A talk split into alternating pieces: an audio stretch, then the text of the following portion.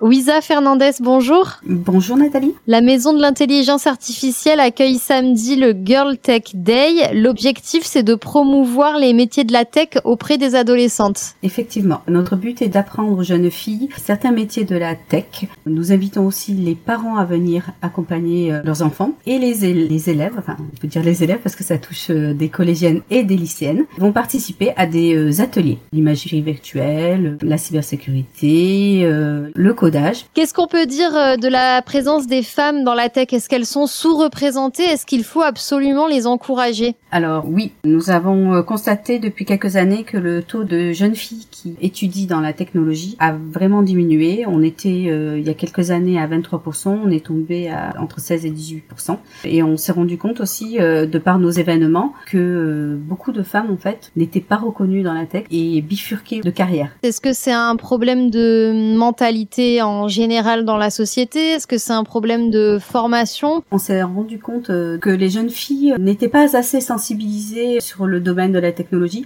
Au niveau des femmes, on a créé un événement qui s'appelle les Women in Tech. Il y a deux ans, on a récompensé des femmes dans la technologie parce qu'on s'est dit elles ne sont pas assez visibles. Et euh, quand on a euh, demandé aux différentes participantes si elles se voyaient role modèle, toutes ont répondu non. Elles se sentent pas légitimes en fait. Elles ne se sentaient pas légitimes et c'est on a trouvé ça aberrant parce que justement elles étaient à ce niveau-là et pour nous elles étaient légitimes. En fait, les freins qui euh, empêchent euh, les femmes de prendre toute leur place dans les milieux du numérique et, de la tech, c'est des choses qui viennent de très loin, qui arrivent dès l'éducation. Souvent les jeunes filles euh, ou même les parents, quand on parle de tech, on va on va penser au, au développeur geek qui est derrière son PC. Non, pas forcément. Dans la technologie, il y a tellement de métiers variés. Ça peut être du chef de projet au web designer à l'ingénieur en électronique. Et de manière générale, euh, dans la tech et dans le numérique, on trouve des femmes à des postes importants ou euh, c'est un milieu où le plafond de verre est plus difficile qu'ailleurs à briser?